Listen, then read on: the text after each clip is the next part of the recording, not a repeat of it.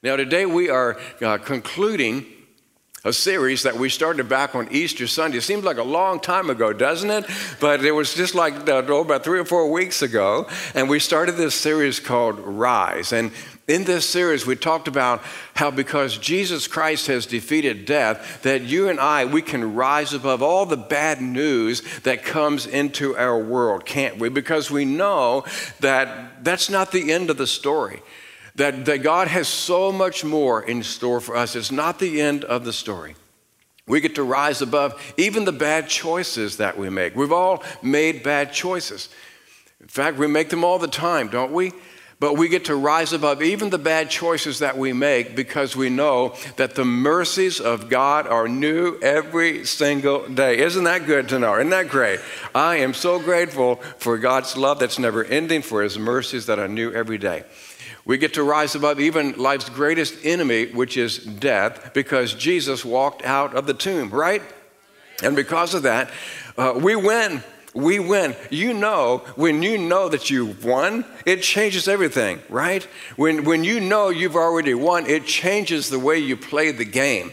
And so, this, this, this fact that Jesus has risen from the grave, it gives us this unimaginable hope this hope that we have every single day. Now, we said in that message that biblical hope is not wishful thinking. It's not, I hope Jesus is really who he said he is, and I hope that he forgave me of my sins. No, it's not that at all. It's this confident assurance that we know, that we know, that we know, that we know that what the Bible says is true, that Jesus is who he says he was, and that in this verse, as we, as we have read in, in 1 Peter chapter 1, verses 3 and 4, I love this. I want you to read it with me again. I've been just pressing you with this verse. Because Jesus was raised from the dead, we have everything to look forward to, including a future in heaven, and the future starts right now. You don't have to wait until you go to heaven to begin experiencing the victory that is ours in Jesus. Isn't that good to know? That you can live in that victory right now. You can live in that joy right now. You can live in that new purpose and meaning right now. You don't have to wait. You don't have to wait. But sadly, so many people live their lives as if they're in the gutter, they're in the basement, they're, they're as low as they can get, and, and they live with these, these critical spirits and these negative attitudes and these bad dispositions, and they've got junk going on in their mind that they should have gotten rid of a long time ago. Just stuff they should have discarded, broken things, worthless things, useless things that, that should have been discarded a long time ago. And they're, they're kind of basement living people. And you don't have to live there. You can rise above that. In fact, you can, you can move on up to the ground floor, and that's a little bit better than the basement, right? But even on ground floor, people tend to get stuck, don't they? People get stuck. It's like sometimes they get onto an elevator and they forget to push the button, or for some reason or another, they just stay stuck on ground floor and, and they don't experience what, what God has for them. They don't, they don't experience the wonder of it all. They don't experience the excitement of life and the joy and the thrill of the victory that's ours. They, they don't experience it. And, and it's been a long time for some that they've had one of those experiences like what we talked about last week when the disciples, they, they were just awestruck at what Jesus did, and they, were, they, they, they, they, had, they had one of those, you really are the Son of God experiences. When's the last time you had one of those? You really are the Son of God. And, and, you, and you won't have those as long as you stay stuck on the ground floor. You've, you've got to step out. You've got to take steps of faith, and you've got to believe that, that God is calling you to something greater, something bigger, something better, and that you really can live life to the fullest. The sky really is the limit. The sky really is the limit if and this is a big F, okay? This is a big F if you are willing to make and keep commitments, all right? You've got to be willing to make commitments and you've got to be willing to keep your commitments. People who make and keep commitments begin to experience things that people who don't make commitments experience. You get to, to see things that people who don't make commitments get to see. And, and so you make discoveries that other people fail to see. When you begin following God, when you begin stepping out of your comfort zone and, and getting comfortable with being uncomfortable, you know what God's going to do? God's going to take you to some places where you're not sure whether you should run in fear or stand in awe. You know what I'm talking about? God will take you to some places where you're not sure whether you should laugh or whether you should cry, but because you don't know. I mean, everything in you is just, I don't know. I mean, this is awesome. This is awesome, but I'm just not sure what I, how I feel about this because I haven't experienced this before. And then God comes through, and then you have one of those, ah, you really are. You really are the Son of God. You have one of those kind of moments but it starts with commitment. Now, what is commitment? What is commitment? It's a big word, it's a powerful word, but commitment is the ability that you and I have to stick with the decisions that we have made long after the emotion in which the decision was made is gone.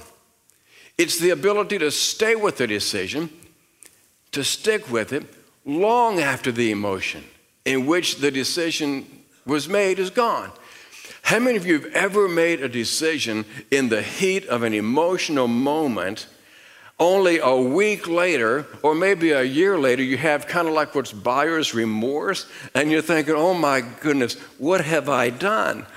And now you're fighting with everything within you to keep your commitment. You know, maybe you attended some seminar, and, or maybe it was some pastor who says, You can do this. And you're going, Yes, I can do this. You can go farther. Yes, I can go farther. And so, in the, in the, in the emotion, I'm not a motivational speaker, so I don't have to worry about that. But, but it's, in the, it's like, a, like a timeshare presentation. You know, you get all excited, you make the decision, and in the emotion, you say, Yes.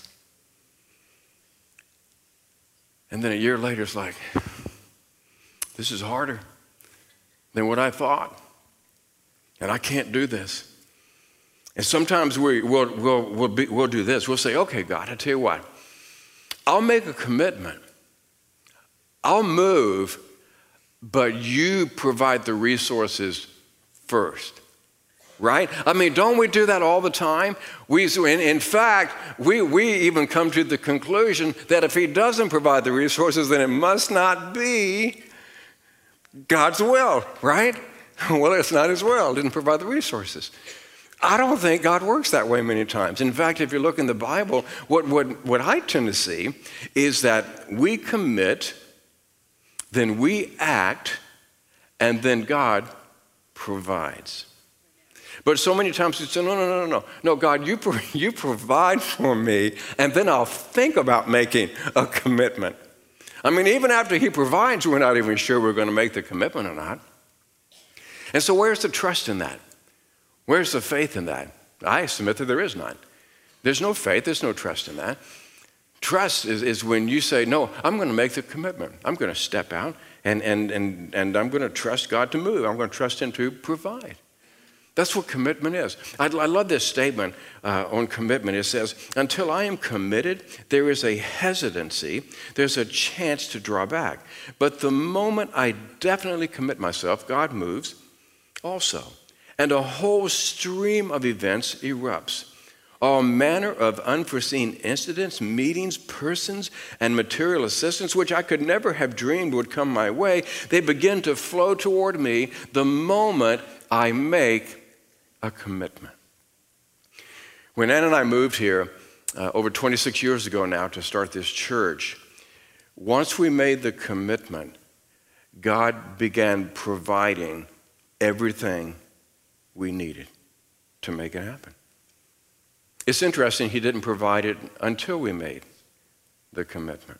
But once we made the commitment, He began providing everything we needed for this church to take off most importantly of which were people.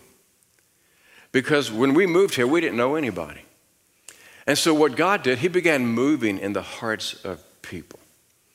People like uh, Bruce and, and Debbie Douglas, and, and Bob and Naomi Glenn, John and Sue Thickens, Dan and Terry Ferris. Bob and Judy Vole. Bob was our first guitarist. He's out there at the Sandy campus. Way to go, Bob. He's, he, I call him Rockin' Bobby Vole. And, and uh, he was our first guitarist, still playing out there in Sandy. And I think of these people. God provided these people, these, these, these people resources so that, so that we could do what God had called us to do. You see, life with God begins by making a commitment. But if you want an adventurous faith, if you want a faith that'll sometimes scare the wets out of you, I say wits, the wits out of you. Scare the, I sound like I said wets, like wet in your pants.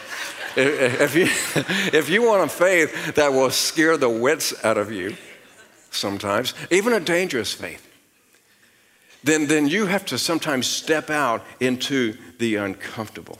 But you do that by making and keeping commitment. So, how do we do it? How do we rise higher than ever? Because what I've discovered is persistence will get you there, but commitment will keep you there. And so, how do we rise higher? How can we live this life where the sky really is the limit if we make commitments? How, how can we make and keep these commitments? I want to take you to one of my favorite passages of Scripture in Hebrews chapter 12 verses 1 through 3. Look at this scripture with me. Therefore, since we are surrounded by such a great cloud of, what's that word? Say it with me. Witnesses, okay, those of you at our campuses, you say it with me, witnesses. Since we're surrounded by these witnesses, let us throw off everything that does what? That hinders and the sin that so easily entangles us, and let us run with perseverance the race that is marked out for us. Let us do what? Everybody say it. Fix, let us fix our eyes on Jesus, the author and the perfecter of our faith, who for the, the what? The joy, who for the joy set before him, he endured the cross, scorning its shame, and now is set down at the right hand of the throne of God. Consider him who endured such opposition from sinful men. Read the rest of this with me, so that you will not grow weary and lose heart. It's from that passage of scripture that we can gain a lot of principles that will help us to, to live a life of commitment to where we make and we keep our commitments. And so here they are. Here's number one remember, others have done it before you. Others have done it before you. Sometimes it's just good to know that other people have done it before you because it encourages you and it helps you to believe, well, if they can do it, guess what? I can do it too. I can do it too. And you see it in this, this line. Therefore, since we are surrounded by this great cloud of witnesses, these, these spectators, okay? All of these witnesses are, are watching us. Now, who's he referring to? Well, specifically, the writer of Hebrews, we'll say it was Paul. We'll, we'll say that Paul was, specifically, he was referring to the, the list of people in chapter 11 that's oftentimes referred to as the, the, the Hall of Faith, okay? All of these people who followed God, uh, who stayed true to their commitment, and even, even to the point of death. But what I want you to notice about this, that this, this word here, witnesses, it doesn't mean spectators. It doesn't mean that they're sitting up in heaven and they're like, like looking over the edge and, and looking down. Oh, there's George. Hmm. I wonder why he did that. Hmm.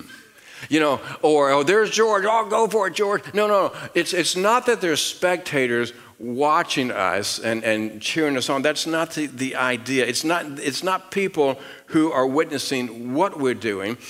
What it means is they're bearing witness that it can be done. That's what, that's what the witnesses are. They're bearing witness to the fact it can be done. It can be done. And, and, so you and I have to remember those who have done it before us. God's word translation says this we are surrounded by so many examples of faith. We're, we're surrounded by these examples of faith. And let me ask you a question What examples of faith do you need? In your life today? What examples of faith do you need? For example, some of you here may be struggling with your marriage and, and you're wanting to give up on your marriage. You're wanting to throw in the towel. You need an example of faith. You, you need an example of someone who has gone the distance, somebody who's been married, you know, 40 and 50 and, and, and, even 60 years, and they've been through the mountaintops and they've been through the valleys, and you need that example of faith. And, and, and they look at you and they say, You can do this. You can do this. Some of you are, are maybe here and, and you're struggling under a, a, a mountain of debt, and, and you want to, to be out of debt, but you're thinking it's just no way possible. I've tried and I've tried. And you need someone to come along in your life and say, I know what you feel because we were there too. We had so much debt, we thought we'd never get from under it. But this is how we did it. And, and that person can be an example of faith for you. Maybe you're going through some kind of a crisis moment. It, it could be the death of a loved one, a child, or a spouse, or, or, or some other kind of crisis. Maybe you've lost a job or, or something. And you need that example of faith, somebody who says, I know what you're feeling because we've been through that too. And you latch onto those people, you, you find those people, and you connect with those people because you need those examples of faith. Because, because what, what you see is when, when you see they've done it and they're saying you can do it too. And you believe the reality that, that if it's been done by others then, who've gone before you, then, then you can do it too. Here's the second thing let go of whatever is holding you back. If, if, you're going to keep your commitment, you've got to let go of what's holding you back. Sometimes you and I fail to keep our commitments because we won't let go of things that we should have let go of a long time ago, and, and, they're, and they're causing us to, to flounder in the commitment that we've made. Paul says, Let us throw off everything that hinders and the sin that so easily entangles us. You notice Paul here suggests two categories of things that can potentially keep us from going the distance. He first off says everything that hinders. Circle that phrase, everything that hinders. What does he mean by that? Well, these are things that aren't, aren't necessarily bad, they just aren't the best things for you. The, these are things that, that, that aren't necessarily wrong, they just aren't necessary. And, and you don't need them in your life. And there's something about them, they're holding you back and, and they're slowing you down, they're, they're, they're hindering you. And then he, he talks about these things and the sin that so easily entangles us. In this context here, what I believe Paul was saying was the sin of disbelief because he's just finished talking about this great lineup of people of faith, no less than 20 people uh, listed in chapter 11, and 21 times in, in that chapter, at least 21 times, that the phrase by faith or through faith is used. And so I think the context here and, and the sin that hinders is this sin of disbelief and, and you doubt. You, you've often heard me say that the greatest thing you can say to your Heavenly Father is not, God, I love you, but it's, God, I trust you. And many times you and I, we don't get out of the basement. Many times we don't get off of ground floor. Many times we don't step into an adventurous faith because the truth of the matter is we don't trust God. We don't believe God to, to, to come and help us and to provide for us what we need. And, and so we have to figure out what is that, that sin that so easily entangles? What's the thing that's, that's holding me back? For you, maybe it's not uh, disbelief that you need to let go of, but you know what it is. What do you need to let go of? In, in order to keep the commitments that you've made, what do you need to let go of? Might I suggest that some of you need to let go of fear? You're afraid of the unknown, and, and, and so you, you think, I'm just going to walk away. Some of you need to let go of control and, and that sense of security that you think you get because you're going to keep everything under your control. Some of you maybe need to let loose of the baggage that you've been dragging around for years and, and years and it's just holding you back Some of you need to let go of, of bitterness and resentment and that hurt. If somebody hurt you years ago, and it's having a devastating effect on your commitments today. I don't know what it is for you, but, but, but there are things like this that we need to let go addictive habits, grudges that we hold on to, all of these things. The simple question is what do you need to let go of in order for you to keep your commitments? Here's number three don't let discouragement get the best of you. Don't let discouragement get the best of you. You know what it's like to make a commitment. And then all of a sudden you realize things aren't happening as fast as you hoped they would happen. Things aren't changing the way you thought they should change. Things aren't turning out the way you thought they should turn out. And so as a result, we, we get discouraged. Paul says here, let us run with perseverance. Circle that word perseverance. He says, let us run with perseverance this race that's marked out for us. The word perseverance means to wait with patience to wait with patience. One of the reasons we break our commitments is because we're impatient. And things aren't developing as quickly as we hope they would develop. And so we, we don't persevere. We lose patience and we throw up our hands and we walk away. When many times victory is just right around the corner. How many of you have heard the phrase, good things come to those who wait? You've heard that? Sure. And it's true, isn't it? For those of you who've waited, for those of you who've been faithful to your commitments, good things come to people who wait. But along the way, there's discouragement, right? Again, I remember when, when Ann and I moved here and started this church, I remember within the first four years, I was so discouraged because we couldn't get beyond 200 people. And in, in, church, in church life, in church world, um, there's a barrier referred to as the 200 barrier. And, and, that's, and most churches never get beyond 200 people, and there's lots of reasons why. But, but I was discouraged because we couldn't get beyond 200 people. We were four years and we were 180 people. Couldn't get beyond. I was so discouraged. And then I was so discouraged because we, we couldn't find property to build. I was knocking on door after door after door around here. Couldn't find property. It was six years before we finally were able to buy this piece of property, six years. And then after we purchased the property, it took forever to be able to build. We waited another nine years before we were able to move into the, I mean, it's a long time. And so if you, if you do the math, that's 15 years of setting up stuff and storing stuff, setting up stuff and storing stuff. And I was getting discouraged by all of that. But because we persevered. And because that little small group of people persevered, all of a sudden we went beyond 200. And then we were 400, then we were 700, then we moved into a building, and then we were like 1,400, and, and, and things began to take off because we persevered. You see, one of the big challenges that you and I face today is we live in a culture that's an instant gratification kind of culture. It's an on demand culture. It's I've got to have it now culture. And we're too impatient.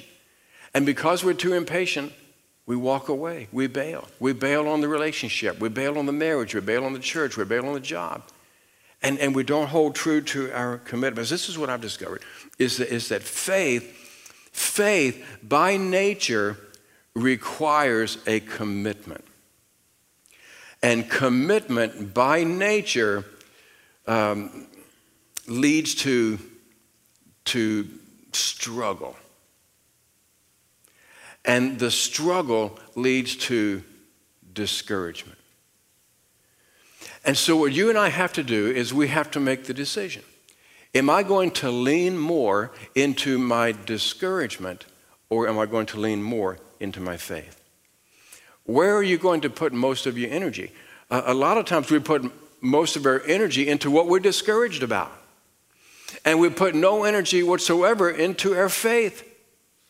And I would suggest put your energy into your faith to believe God, to trust God, and He'll take care of the rest. But you have to be able to do that, and, and that, that takes time. Verse 3 says, Consider him who endured such opposition, so that you will not grow weary, and so that you will not lose heart. Jesus faced opposition. How many of you have discovered that when you make a commitment, you are going to face opposition in keeping that commitment? Raise your hand if you, if you have discovered that. Okay, like 10 of you. All right, good. The rest of you, then I assume you've never made a commitment. Because you're going to face opposition. And you know where that opposition is going to come from? Some of it's going to come from within. You're going to start doubting yourself. You're going to start second guessing yourself. When, when Ann and I, again, we, we moved here, I remember us distinctly praying, God, would you help us now that we've made the decision not to second guess ourselves, not to always be looking back? Because sometimes looking back and second guessing yourself is a distraction. And, and, and, and so you, are going to face struggle. Some of it's going to come from within your own fears, and, and a lot of it's going to come from without. There are going to be people who will tell you you can't do it. You may as well give up. May as well, you know, walk away. And you'll have people who are more than eager to tell you that. You know why? Because that's what they did. That's what they did. Here's number four. Stay focused, stay focused, stay focused. All along the way on our journey with Jesus, there are so many things that can distract us. There's so many things that can distract us and cause us to lose our heart and, and to break our commitment. And, and you want to and you want to look back. And again that's that's a distraction. You got to stay focused. Sometimes we don't look back. What we do is we look to to the to the myth of greener pastures right we look to the we think there's greener pastures and so we break our commitment because well there's greener pastures over there you know i'm going to run to another church because there's greener pastures over there i'm going to run to another relationship because there's greener pastures over there I'm going to run to another job because there's greener pastures over there. I'm going to run to another friendship or whatever. We run to every kind of thing because there's always greener pastures on the other side. What I've discovered is if it's greener over there, the water bill is higher also. Okay, it's just, it's just a myth anyway. And, and, and so Paul says we must fix, we must keep our eyes on Jesus. We fix, circle that word, we fix our eyes on Jesus. Because what you focus on is what you're drawn to. And so, if you focus on the problem, if you focus on the discouragement, if you focus on the obstacle, uh, you're going to be drawn to that. But if you focus on Jesus, you'll, you'll be drawn toward Jesus. And then here's number five. Here's number five keep an eternal perspective. Keep an eternal perspective. In, in, Paul says in verse 2 who for the joy, Jesus, who for the joy set before him, don't lose sight of the finish line. Don't lose sight of the finish line. One version says this Jesus endured because he knew that later on he would be glad he did. In the opening message in this series, I talked about how Jesus focused on the crown and not the cross. I encourage you to focus on the crown, focus on the victory that is ahead of you, and not the difficulty that's with you right now. One of the most important factors in keeping your commitments today is knowing that you'll celebrate victory tomorrow. There'll come a time when you're going to sense this deep inner satisfaction of knowing that you made and that you kept your commitment. You're going to sense that deep joy from within. I encourage you to live for those words of Jesus. Well done, good and faithful servant. I want you to do something today. I want you to close your eyes for a moment. I want all of you to close your eyes. Close your eyes and listen to this verse I read this week. In Hebrews chapter 11, listen to this with your eyes closed. Each one of these people, and he's referring back to the people in chapter 11, each one of these people of faith died, not yet having in hand what was promised, but still believing. Now, listen to this. How did they do it? They saw it way off in the distance. They saw it way off in the distance. Now, with your eyes continuing to be closed, let me ask you a question. What do you see way off in the distance? I mean, way off in the distance. I'm talking about in the latter years of your life when, I don't know, you, I don't know, your latter years of your life, you, you know you probably don't have too many years left. What do you see? What do you see way off in the distance? I, am talking about when, when your family is gathered around your deathbed. What do you see? Way off in the distance. I'm talking about so far off in the distance that, that people are sitting in a room similar to this, or maybe they're standing around a graveside. What do you see? What do you see way off in the distance? Be, beyond what you see, what do you hear? What do you hear people saying? This is what I've discovered is I know that you don't want to hear this, an awkward silence where people are trying to struggle to find something good to say about you. And there's this awkward silence. What you do want is to have people saying things like, man, you know what?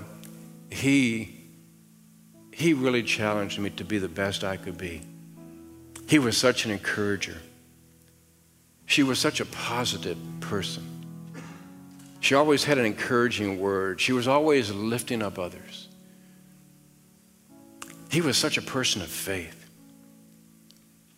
He lived every day to the fullest. He trusted God. He believed God. He was always taking big steps of faith. Yes, there were some times he, he failed, but man, he trusted God and you live life to the fullest. Look out even just a little bit further. I mean, well, how much further can you look? Well, look, look to, look to when you're standing in front of heaven's gate? What do you see? What do you hear? I tell you what you want to see, what you want to hear is the arms of Jesus wrapped around you and Him whispering in your ear, Well done, well done, good and faithful servant. Well done. That's what you want.